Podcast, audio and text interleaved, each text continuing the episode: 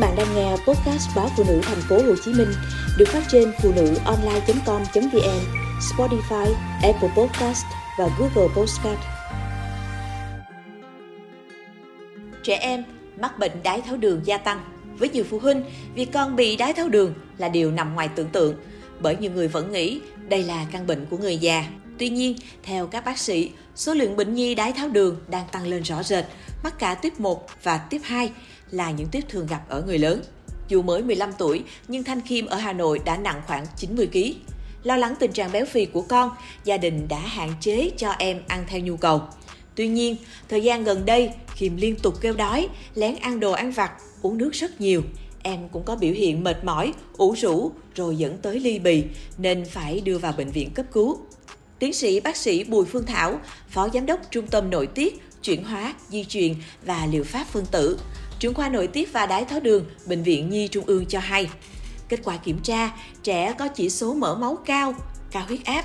Bệnh nhi đã được chỉ định nhập viện để điều trị đái tháo đường tiếp 2 và cao huyết áp.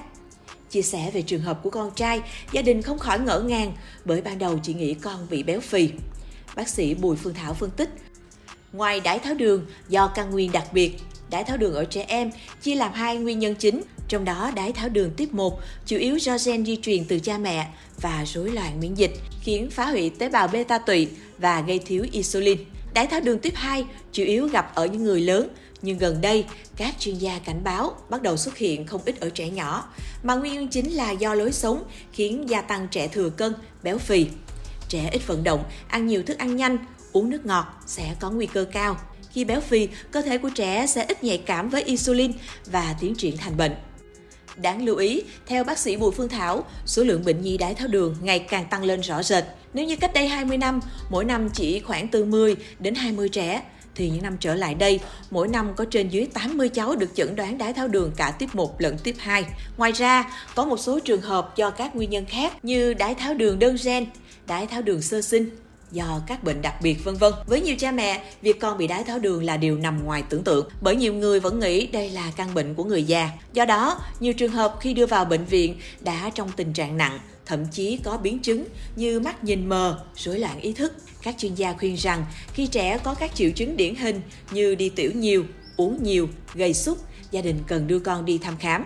Mọi khi trẻ ăn ít, giờ ăn nhiều hơn nhưng lại liên tục kêu đói, khát nước, kèm theo sụt cân, với trẻ béo phì, dấu hiệu đáng cảnh báo là vùng da có nếp gấp như cổ, nách, bẹn, xuất hiện gai đen giống như vết sạm da. Khi trẻ bị đái tháo đường, các chuyên gia cho hay việc theo dõi đường máu và sử dụng liều tiêm uống phải hết sức chặt chẽ theo chỉ định của bác sĩ. Tuy nhiên trên thực tế, có không ít gia đình tùy tiện trong điều trị khiến bệnh trở nên trầm trọng. Một trong những trường hợp hay gặp là bỏ thuốc hoặc uống cách đoạn khi nghe quảng cáo thuốc nam có thể chữa khỏi bệnh tiểu đường. Tại Bệnh viện Nhi Trung ương, hàng năm vẫn tiếp nhận một vài trường hợp biến chứng nặng vì lý do này. Khi quay trở lại bệnh viện, bệnh nhân đã rơi vào tình trạng mắt mờ, thậm chí hôn mê, nguy cơ suy thận sớm. Các bác sĩ lưu ý, có một lầm tưởng các gia đình có thể gặp phải khi có con bị tiểu đường. Sau khi điều trị vài tháng, ở một số trẻ sẽ có tình trạng tế bào beta đảo tụy phục hồi phần nào trong vòng một vài tuần nhưng sau đó lại thiếu insulin vĩnh viễn.